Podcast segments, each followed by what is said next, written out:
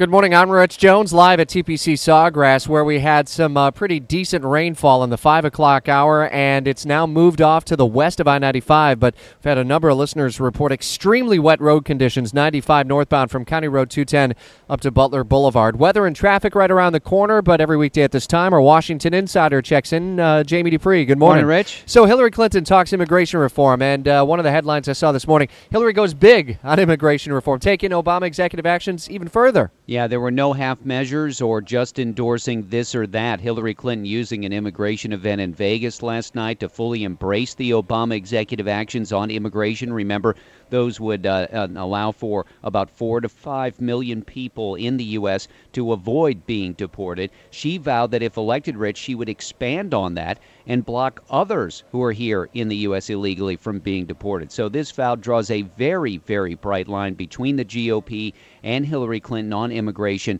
and it really excited immigration activists who, frankly, at times in recent years have found themselves at odds with Hillary Clinton on a series of items related to immigration. And as I read your blog at WOKV.com, it does uh, move the conversation forward and uh, does also maybe give any potential Democrat candidates uh, some ammunition uh, in upcoming debates. And I know they're starting to talk through debate schedule for the summer. Yeah, the Democrats yesterday announced plans to hold six debates for Hillary Clinton and her challengers beginning this fall that would run into early next year for the primaries. And have to say, I'm still going to be sort of surprised if Hillary Clinton does six debates. I mean, you would think, Rich, if you're the front runner, you might find yourself busy, shall we say, here and there, and not able to be on the same stage with all of your challengers. But we'll see what happens. Uh, the polling right now for her, uh, there was a big poll that came out from uh, the New York Times and CBS that showed good things for Hillary Clinton. I know she's been under attack. I know there's been a lot of stuff swirling around. I just get the sense that uh, while some Democrats might want somebody else,